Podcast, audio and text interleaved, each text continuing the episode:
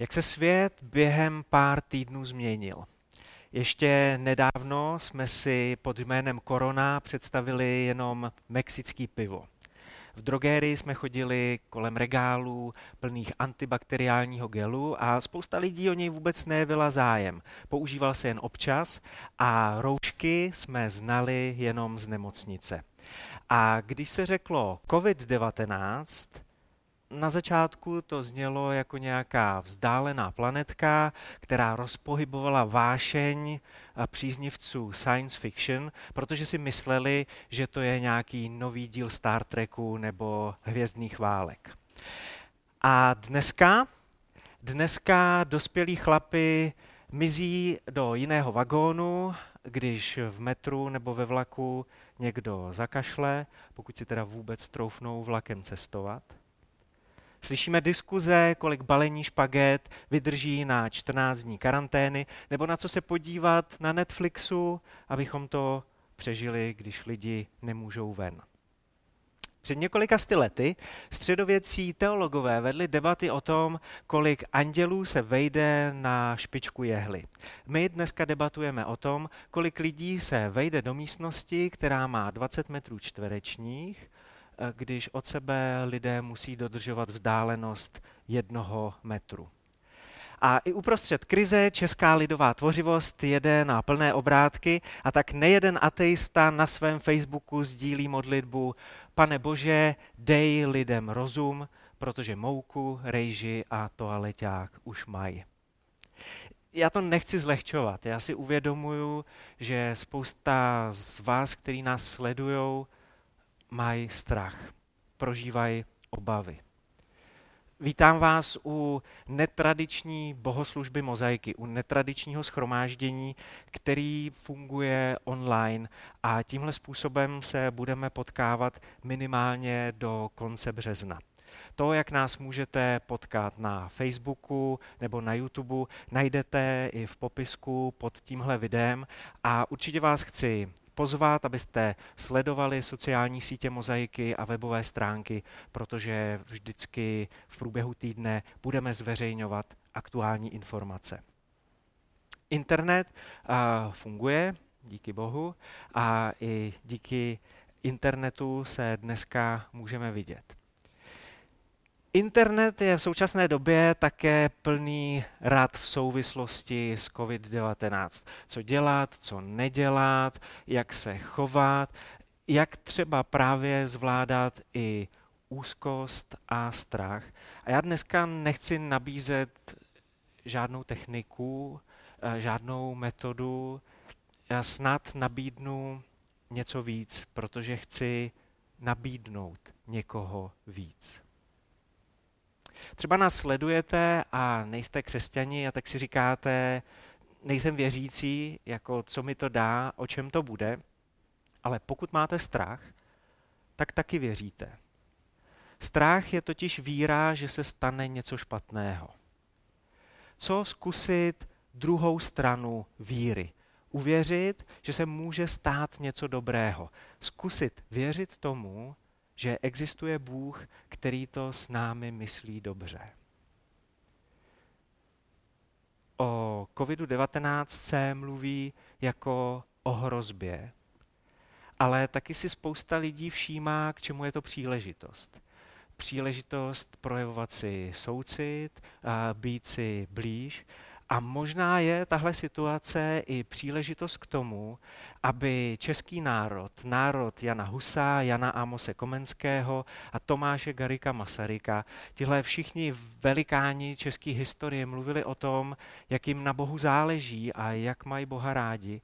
Možná je tahle situace příležitost, aby náš národ znovu začal o Bohu přemýšlet.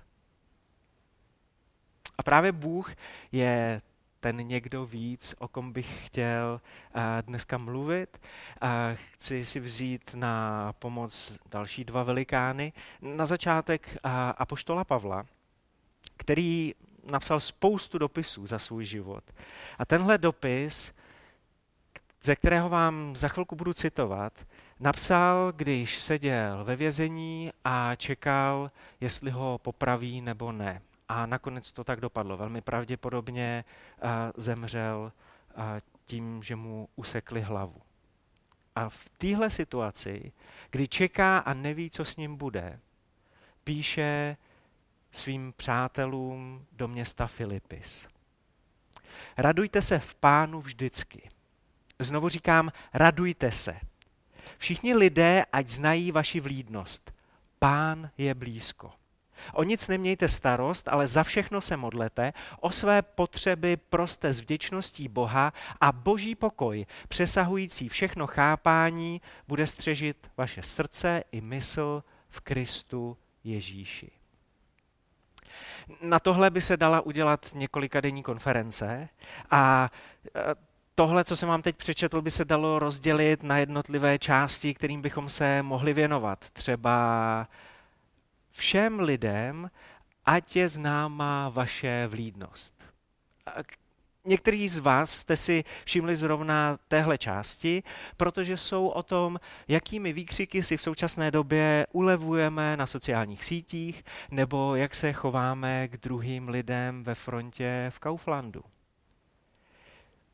Očití svědkové mluví o tom, jak skvěle zvládli krizi s nástupem koronaviru v Singapuru. Jak eh, to tam přišlo a jak úžasně zareagovala místní samozpráva a Češi, kteří tam v té době byli, dávají na své blogy úryvky z letáků, eh, které místní vláda distribuovala. Mě zaujaly čtyři body, které souvisí s vlídností a které na tom letáku jsou. Za prvé, každý proto musí něco udělat. Za druhé, je potřeba chovat se zodpovědně vůči ostatním. Za třetí, neš, nešířit dezinformace. A za čtvrté, společně to zvládneme. To, co píše Pavel, by se dalo rozdělit na různé části a my to ve skutečnosti uděláme. Po následující tři neděle, včetně té dnešní, si vždycky kousek vezmeme a chtěl bych zdůraznit, podtrhnout nějakou hlavní myšlenku, o které Pavel mluví. Dneska je to větička, pán je blízko. Bůh je na blízku. A chtěl bych ten zvýrazňovač na tuhle větu vzít do ruky spolu se starozákonním prorokem Eliášem, který taky žil v době krize. Tahle krize vypukla v Izraeli za vlády krutého manželského páru, krále Achaba a jeho ženy Jezábel. A Eliáš celou dobu vidí, jak se Bůh stará. Eliáš vidí, jak Bůh jedná a v jeho jménu způsobí Eliáš doslova revoluci. I tak ale přijde moment, kdy Eliáše zachvátí strach. A může za to ta zlá protivná ženská s korunou na hlavě, je zábel. Má Eliáše plné zuby a tak se chystá nenáviděného proroka popravit brutálním způsobem a exemplárně ho potrestat. To už jsme ve starém zákoně první knize královské v 19. kapitole. Eliáš dostal strach a utíkal o život. Dorazil do města jménem Beršeba v Judsku, kde nechal svého mládence, tedy služebníka, a sám pokračoval celý den cesty do pouště. Když už nemohl dál, sedl si pod jeden jalovec a prá, přál si umřít. Už dost, hospodine, vezmi si můj život, nejsem o nic lepší než moji otcové. Eliáš prožívá víc než strach. Jeho zachvátila panika. A panika, i když se to rýmuje se slovem logika, tak panika v sobě žádnou logiku nemá. Podívejte se na Eliáše. Máme tu muže, který utíká o život. Tak moc se mu chce žít. Jeho největším strachem je, že ho Jezábel zabije. Přitom má Eliáš na rtech jedinou modlitbu. Bože, zabij mě. Bože, vem si můj život.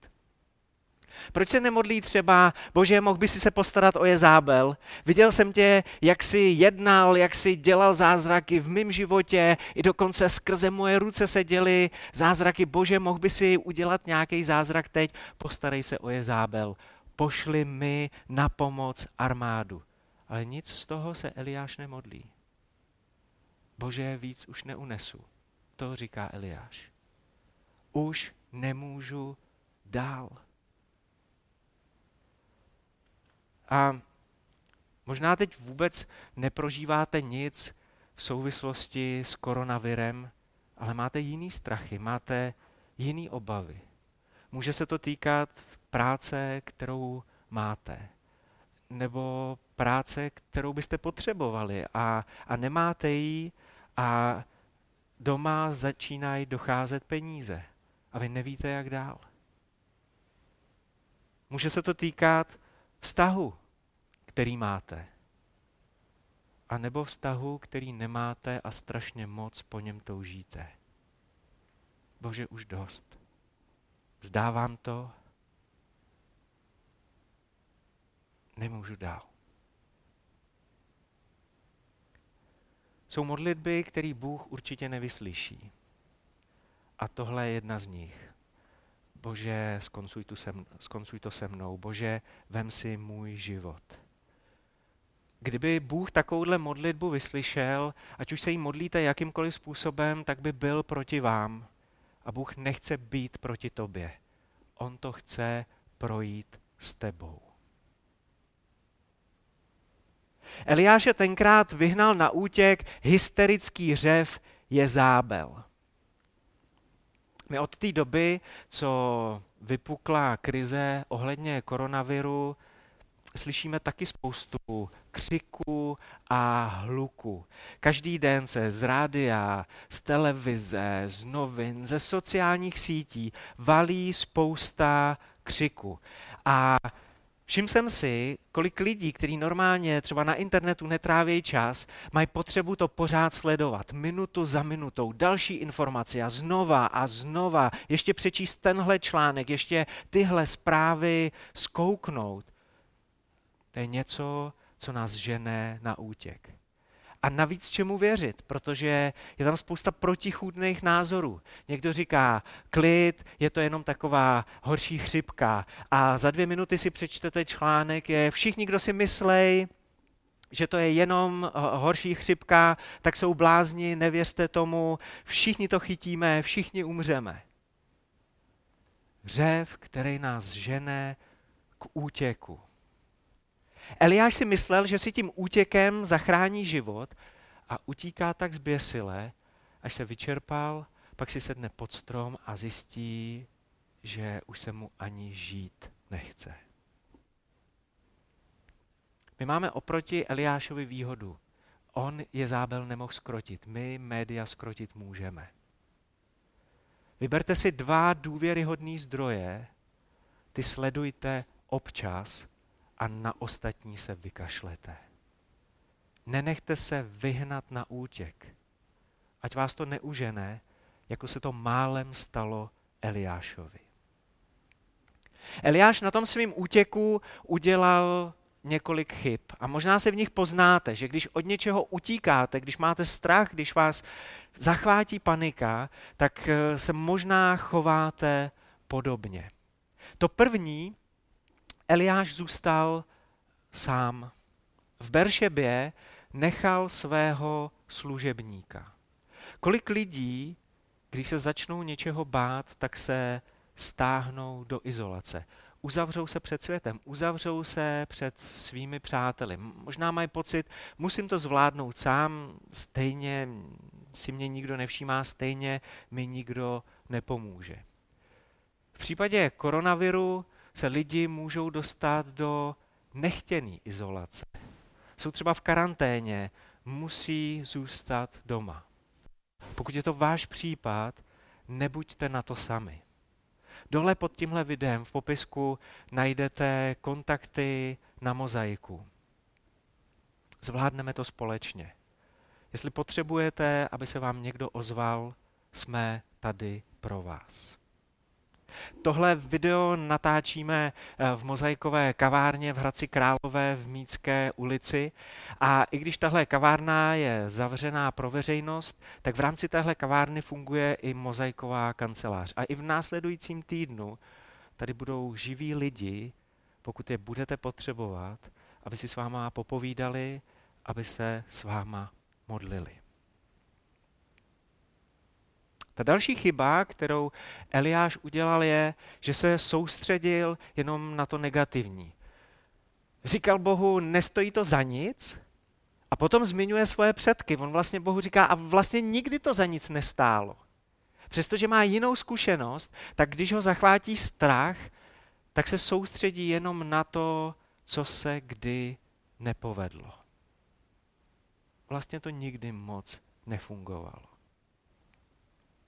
Jednou se Kim Reichhelmové, což je lyžařka, která se mimo jiné věnuje extrémnímu lyžování, takže ji vypustějí třeba na nějakém kopci v Alpách, což zrovna teď není populární um, turistická destinace, ale taky vypustějí někde v Alpách a ona z těch kopců potom sviští hora, nehora, les, neles. A jednou se jí zeptali, jak to dělá, že se nevybourá.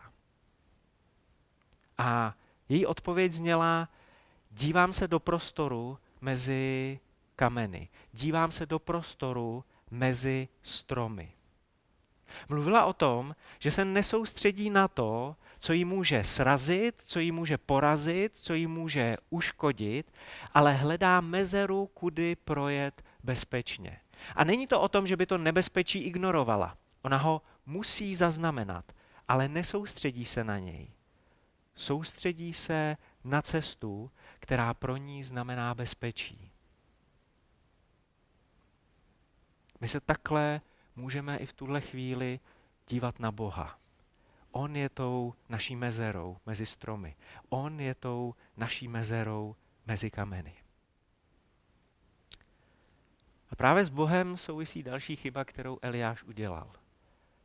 Jakoby na něj totiž úplně zapomněl. Bůh byl s Eliášem každý moment jeho života. Bůh byl věrný, boží moc byla viditelná, boží zaopatření bylo hmatatelné. Bůh otevřel Eliášovi nadpřirozeným způsobem svoji spižírnu, když se kdysi potřeboval Eliáš schovat před králem Achabem. Bůh dělal věci, na které si Eliáš mohl šáhnout. Bůh tam byl, Bůh byl věrný, ale Eliášovi se stalo to, co se děje i nám, když čelíme strachu nebo když bojujeme s problémy. Zapomínáme na Boha. Zapomínáme, že Bůh je pořád blízko. Pak si pod tím jalovcem lehl, pokračuje líčení první královské 19 a usnul. V tom se ho dotkl anděl.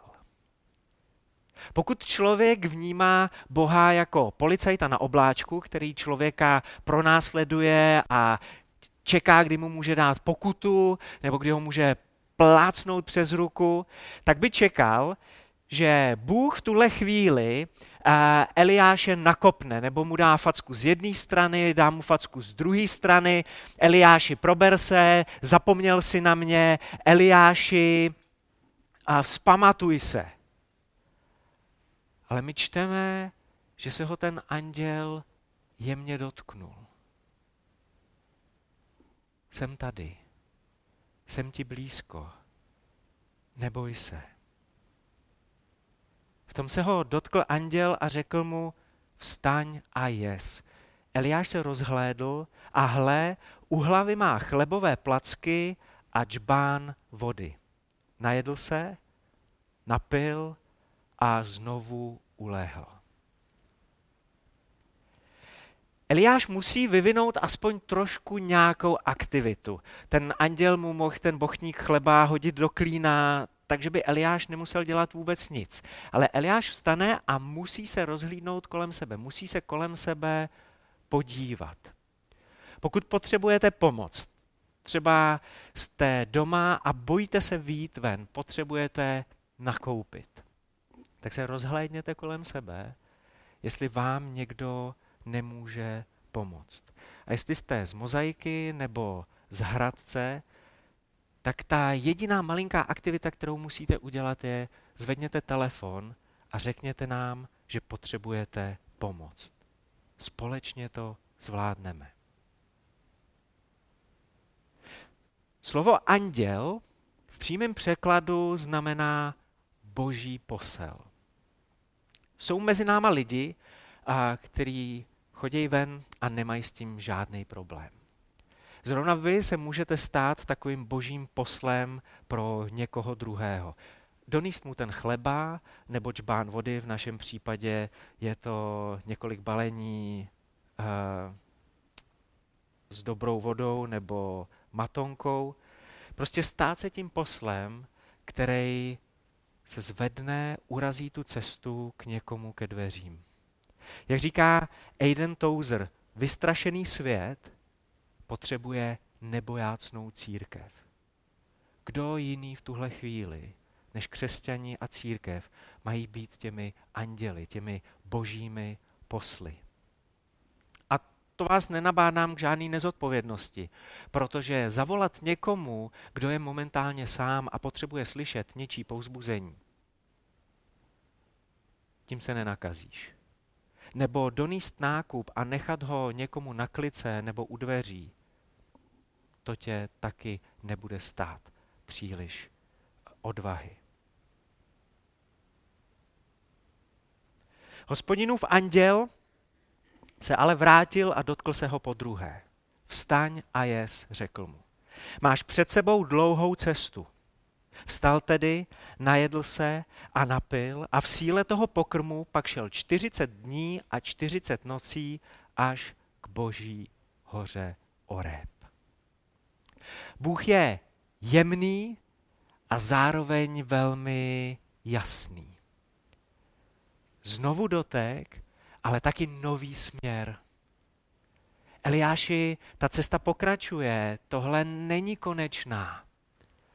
Já ti ukážu, jak to zvládnout a kudy máš jít. Bůh ukazuje Eliášovi, že ta jeho cesta nekončí pod tím stromem, ale ukazuje mu tu mezeru mezi stromy a naviguje ho kudy dál. K boží hoře Oreb. Naviguje ho blíž k sobě. A přidám ještě jeden postřeh. Když jsme si četli před chvílí, jak eh, Eliáš v panice pádil a utíkal, možná jste zaznamenali, že běžel celý den a pak už nemohl dál. A tady čteme, že když se ho Bůh dotknul a posílil ho, povzbudil ho a dal mu svůj pokrm, tak Eliáš měl sílu jít 40 dní a 40 nocí. Už nemusel utíkat, Jednak to je ten rozdíl. Mohl v klidu jít, ale když běžel a utíkal z vlastní síly, tak mu ta síla došla po jednom dni. Když se chytil Boha za ruku, tak mu ta síla vydržela na víc jak měsíc. My nevíme, jak dlouho bude trvat nouzový stav, nevíme, jak dlouho to celé bude trvat, ale s Bohem se to dá zvládnout víc než dobře. Na boží hoře Bůh Eliášovi říká, vystup nahoru a postav se před hospodinem, neboť tudy projde hospodin. V tom se strhl mohutný a prudký vichr, který rval hory a tříštil skály před hospodinem. V tom vichru ale nebyl hospodin.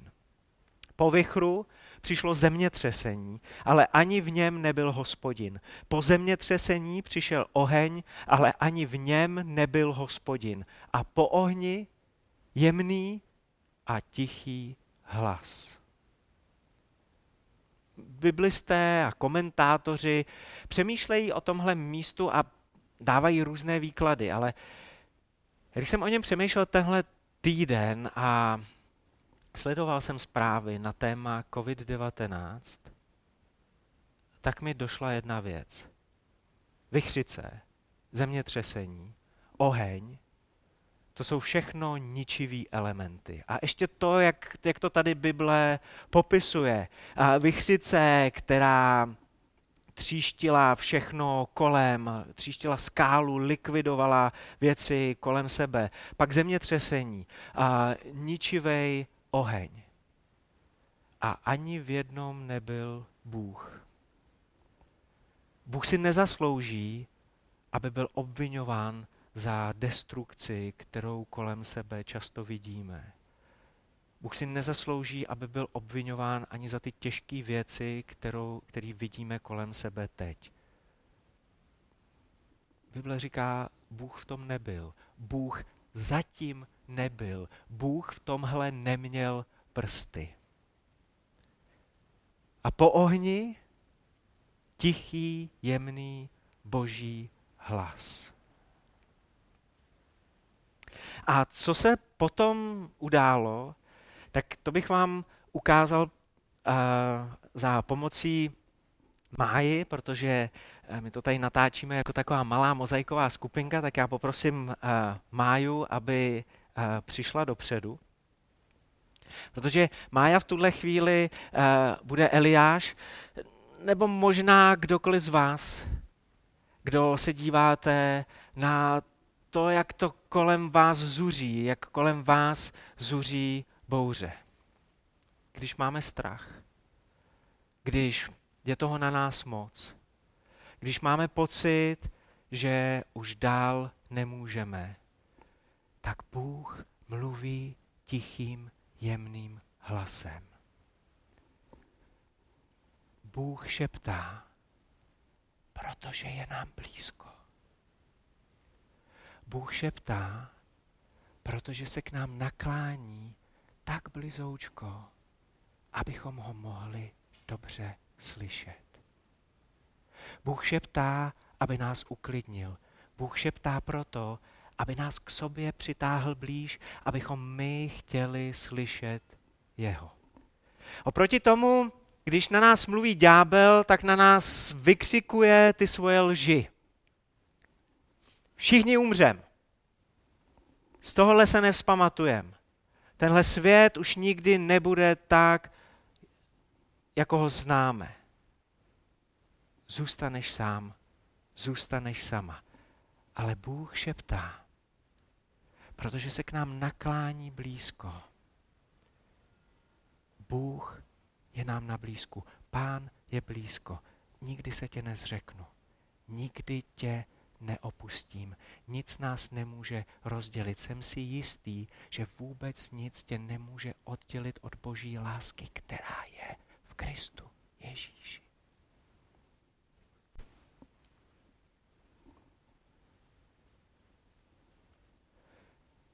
Eliášův příběh, jakkoliv je těžký, má jednu humornou tečku. Čeho se Eliáš nejvíc bál? Že umře ale jemu se to ve skutečnosti nikdy nestalo. Na sklonku života Eliáš cestoval se svým chráněncem Elíšou, když v tom Bůh poslal z nebe vůz s koňmi. Takový nebeský taxík, do kterého Eliáš nasednul a ten ho odvezl na druhou stranu věčnosti. Eliáš nikdy nezakusil fyzickou smrt, tak jako to zažila nebo zažije drtivá většina lidí. Přitom se Eliáš tolik bál, že umře. Můžeme říct, že v jeho případě se bál ničeho. Že se bál něčeho, co ho nikdy nepotkalo. Měl starost o nic. A možná přesně tohle je i tvůj případ. Bojíš se něčeho, co se ale nikdy nestane. Jsou věci, ze kterých máme strach a nikdy se nestanou. Pak jsou věci, kterých se bojíme a stanou se, ale ve skutečnosti nejsou tak hrozný, jak jsme se báli. A pak jsou věci, ze kterých máme strach, stanou se a je to strašný. Bolí to, Ale Bůh je věrný. Bůh se stará. Bůh nám ukáže mezeru mezi stromy a převede nás přesto, protože Bůh je blízko. O nic nemějte starost, ale za všechno se modlete. O své potřeby proste s vděčností Boha. Všichni lidé, ať znají vaši vlídnost. Pán Bůh je blízko. Ať už nás sledujete sami ze svého obýváku, nebo máte teď někoho po ruce, nejste sami. A já bych se chtěl teď modlit, abyste ten boží šepot a tu boží blízkost mohli skutečně zažít. Aby to nezůstalo jenom u půl hodiny slov, ale abyste skutečně zažili, že to, o čem si tady teď spolu povídáme, i když na dálku, je pravda. Moc děkuji, Bože, že tohle není jenom nějaký chlácholení a vyprávěnka, ale že jsi skutečný Bůh. A tak se modlím, abys to projevil skrze svůj šepot, abys to projevil teď v každé rodině a v každé domácnosti, aby si to ukázal, přišel do strachu a obav. Jednej, Bože, promlouvej, šeptej, ukaž, že jsi blízko a přitáhni si nás blíž. Amen. Pod tímhle videem toho dneska najdete opravdu hodně a najdete tam i další materiály a rozcestník třeba k dalšímu kroku. K dalšímu kroku, který s Bohem můžete udělat.